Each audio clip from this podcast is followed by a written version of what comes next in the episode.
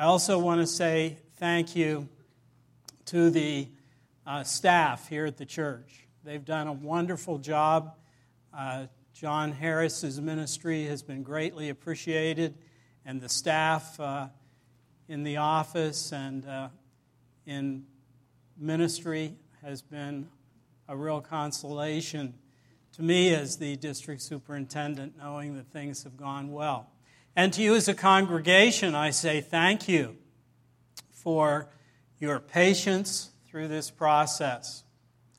Uh, interestingly, I was with a search team from another church in our district who actually lost their pastor about the same time uh, yours moved on. And uh, they said uh, in the meeting, somebody said, uh, Dr. Corbin, I have a question to ask you. I- I've heard a rumor, and I want to know if it's true. Is it true that Faith Alliance Church in Roanoke has a pastor? And I said, Yes, it is. Well, why? Why do they and we don't? And I said, Well, they worked harder than you. I almost said smarter, but I caught that before I got that out. And she said she was sorry she asked. But your team worked very hard, and we give God all the honor and glory. And we do welcome the Krilovs with us. Would you take your Bibles, please, and turn with me to Joshua chapter 1. As you well know, we are not the first ones in history to go through a leadership transition.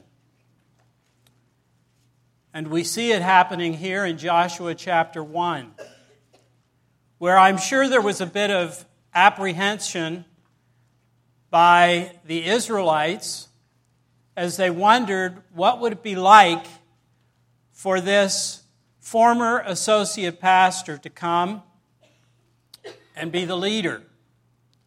And I would imagine that the associate pastor, Joshua, may well have wondered how is this going to go?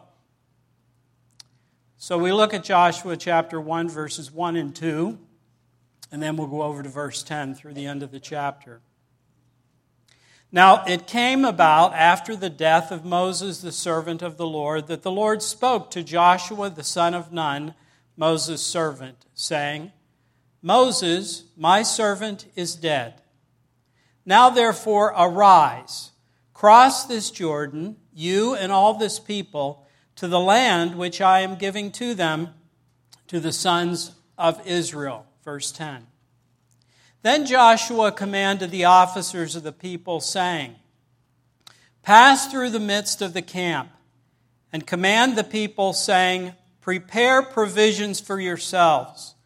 For within three days we are to cross this Jordan to go into possess the land which the Lord your God is giving you to possess it. And to the Reubenites and to the Gadites and to the half tribe of Manasseh, Joshua said, Remember the word which Moses, the servant of the Lord, commanded you, saying, The Lord your God gives you rest and will give you this land. Your wives, your little ones, and your cattle shall remain in the land which Moses gave you beyond the Jordan, but you shall cross before your brothers in a battle array all your valiant warriors and shall help them until the Lord gives your brothers rest as he gives you. And they also possess the land which the Lord your God is giving them. Then you shall return to your own land and possess that which Moses, the servant of the Lord, gave you beyond the Jordan toward the sunrise. And they answered Joshua, saying, All that you have commanded us, we will do. And wherever you send us, we will go. Just as we obeyed Moses in all things, so we will obey you. Only may the Lord your God be with you as he was with Moses. Anyone who rebels against your command and does not obey your words, in all that you command him, shall be put to death. Only be strong and courageous. Gracious Father, this is your holy word. We acknowledge that and ask that by your Spirit, you would make it live to us. For we have come today to hear from you. So, by your Spirit, quicken us, direct us, give us direction. In Christ's name we pray it. Amen. This morning, my desire is to give uh, a word, first of all, to the pastor, and then, secondly, give a word to the people, the congregation. For at a time like this, when the two of you come together, it's important to remember and give direction to what God's Word has said to us as it relates to our teamwork together in the work of the gospel. So, first of all, to Pastor David, we are glad you and your family are here. We are absolutely convinced this is a work of God and not a work of man. So we acknowledge that, and we're delighted to have you here. So I have just a few words to say to you, Pastor. First of all, guard your life. Above all things, as you shepherd this congregation, guard your life. Guard your interior life, for it is out of the interior life that we lead. And if we allow the interior life to crumble and grow stale, it is not long before that begins to show in our life. 1 Thessalonians 4 7 and Titus 2:14 among other places tell us that when we come to Christ we are put on a journey a lifelong journey towards sanctification holiness and purity so my prayer for you is that every day you will diligently drill deep into Jesus and follow him with all your heart. Ephesians 5:18 tells us of course to keep being filled with the Spirit. That every day we ask that God by his Spirit would fill us with himself because you and I leak and we need to have that continual filling of the Holy Spirit. I'm amazed and impressed, as you have been, no doubt, with the life of the Apostle Paul. When he testified in 1 Corinthians 2 and also in 1 Thessalonians 1 that he came for his ministry and to his ministry not with words that were fanciful and full of logic, but he came in the power and demonstration of the Holy Spirit. My prayer for you is that you will indeed be a good expositor of the Word of God, but it would be freighted always with the power and demonstration of the Holy Spirit, or else it will be just a pure lecture. May God help you guide and guard your interior life. Also, may He help you guard your exterior life, your physical life as well. For the scripture tells us that as believers, we are the temple of the Holy Spirit. And if this is our temple to God, we have a responsibility to see to it that we take care of our bodies, that we uh, follow proper diet, not too much ice cream. Oh, that was for me, not for you for exercise, for proper rest. It's kind of like investing in an IRA because we invest in it today so that later we can have continual strength and health to serve Jesus, the King of Kings and Lord of Lords. If we ignore all that, we can't be guaranteed of that later on. So, Pastor, guard your life. Secondly, guard your family. They are your first line of responsibility in discipleship. If you gain all of Roanoke, but your family is not attended to, and they miss the blessings of God, then we have indeed committed a travesty. May God help you to take time, patience, intention to give yourself to your family. And then, of course, guard the flock. Today we place into your hands this wonderful flock the people of God. Love them. John chapter 10 tells us about the Good Shepherd who willingly gave himself for the sheep. May God help you be one who loves the congregation, gives yourself to them in all that you can, shepherding them in a variety of ways that will help them. Now, I will tell you, although I don't know this congregation well, I do know sheep, and they do bite sometimes.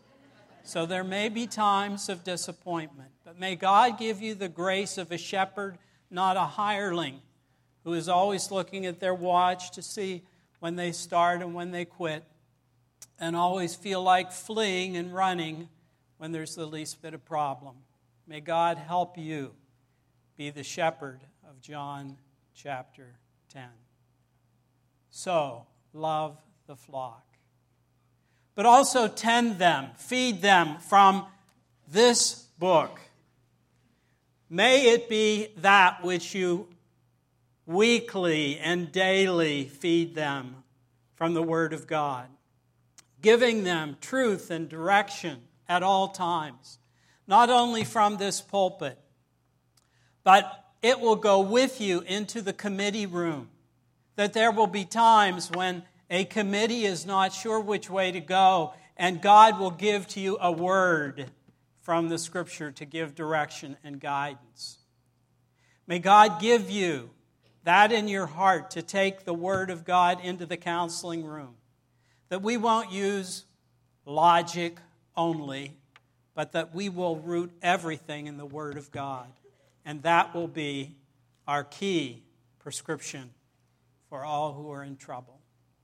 May God help you to guard and tend this congregation, to give them protection that you would uh, watch over them and protect them from the onslaughts of the evil one.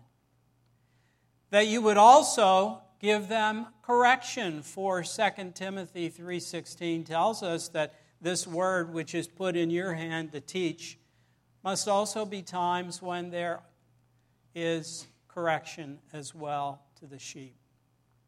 Care for them. Watch over them it is a great responsibility that God will use you in that way. May God enrich you in all the 50 years that you will be here. May He just fill you with Himself. And now, a word to you, the congregation, the people. Again, thank you for your faithfulness to Jesus, your love for Him. You've prayed for this day your steadiness. Allow me to give some words of counsel to you as well. First of all, follow your shepherd.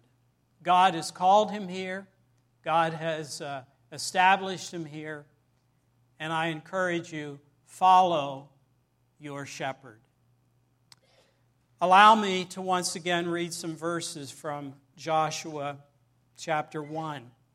Notice the response of the people to their new pastor in verse 16. They answered Joshua, saying, All that you have commanded us, we will do. Wherever you send us, we will go. Just as we obeyed Moses in all things, so we will obey you. Only may the Lord your God be with you as he was with Moses. Anyone who rebels against your command. And by the way, this is just kind of the scripture here. And does not obey your words in all that you command him shall be put to death. Now, I don't want to get any phone calls of. But uh, the scripture is pretty clear that we who are followers have a responsibility to follow. Uh, give, the, give your pastor the benefit of the doubt when he senses God is leading in some initiative or some direction. Hear him out. Be willing to step out and follow in that way. Secondly, we have a responsibility as people, according to 1 Thessalonians 4:17, uh, not only to obey, but also to make their leadership a joy that as they serve here, it will be a joy for them, for the pastor. That as he comes, he will have a, a special uh, step, uh, spring in his step, because he knows this is a wonderful place of ministry. Be people who make his ministry a joy. We all have uh, people over us. I have a boss as well, an earthly one. Uh, he lives 2,000 miles away. That's pretty nice sometimes. But he is over me, and I have a responsibility to make his leadership a joy. So, my hope and prayer is that when I call his office and his administrative assistant buzzes him and says, Randy Corbin's on the line, and he doesn't say, Oh, my, not that pest again. What does he want? What's he going to complain about today? But my prayer is that every time he knows I'm on the line, he'll consider that an oasis, something positive. So let's be people who make our leadership, uh, the pastor's leadership, a joy. Uh, give words of affirmation. Uh, don't be afraid to uh, say thank you, to encourage him and note special things, and the same with the family as well. Words of affirmation are, are very important as well. Almost as important as a raise. Almost. words of affirmation. Also, uh, words of optimism and faith. Uh, it's always encouraging to a pastor when people do like the people here in uh, the Israelites here in the text. They're basically cheering Joshua on. We're, we're with you. We're, we're standing right there. You know, it's going to go well. We're going to see advance. We're going to see blessing. We're going to see increase. God is at work. We're going to see marvelous things. As opposed to saying, well, I, I'm not sure. Things are probably not going to go as well as maybe what we had hoped. But be people of faith, words of faith, words of optimism. Uh, so important for that. And words of what I would call volunteerism, that we're willing to do whatever when there's a need or an opportunity for service in that way. We also have a responsibility, as the New Testament tells us, to uh, care for our shepherds care for them materially, care for them emotionally as well, that we uh, will lift them in, in what they do and care for them uh, with uh, proper care. They're like you and me, they have needs and responsibilities, so we want to do that certainly. We want to encourage them from time to time. I remember in one church I served, uh, the first one I served. Uh, every time I went on vacation, a gentleman would give me a Dutch handshake on his way out of church. A Dutch handshake, by the way, is, you know, putting a, he would put a $5 bill in his hand, and as he shook my hand, he'd say, Have a wonderful vacation. And that sure helped me have a wonderful vacation. Little touches like that that we want to do for those who are over us in that way. And also be sensitive to their needs professionally and spiritually, that we uh, will encourage them to seek God in their life and seek to be better and to do well in that process. That we will be a congregation who gives wonderful support to our pastoral family in all that they do. So, on this day, we begin a journey together. I'm convinced that it is a promised land as well as it was for the Israelites. Uh, I would like to say from here on out it will be milk and honey. But when we read Joshua, we discover that it wasn't all roses and uh, sugar but there were challenges. And so there will be those challenges. There will be those times in which uh, we will be a bit disappointed by an attack of the enemy, without and sometimes even within. And that's why, once again in this chapter, we see the words only be strong and courageous. Every assignment requires courage at one point or another. So, to pastor and to people, be people of courage.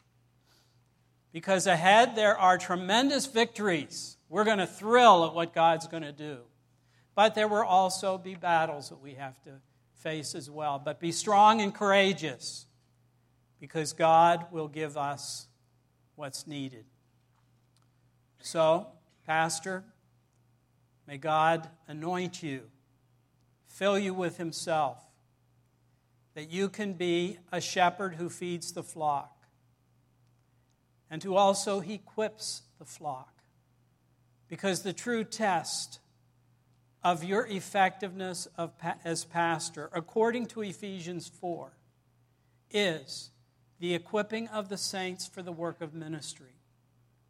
When that day comes, many, many years down the road, and God directs you away from here, the test of your leadership will be how equipped the saints are to carry out ministry.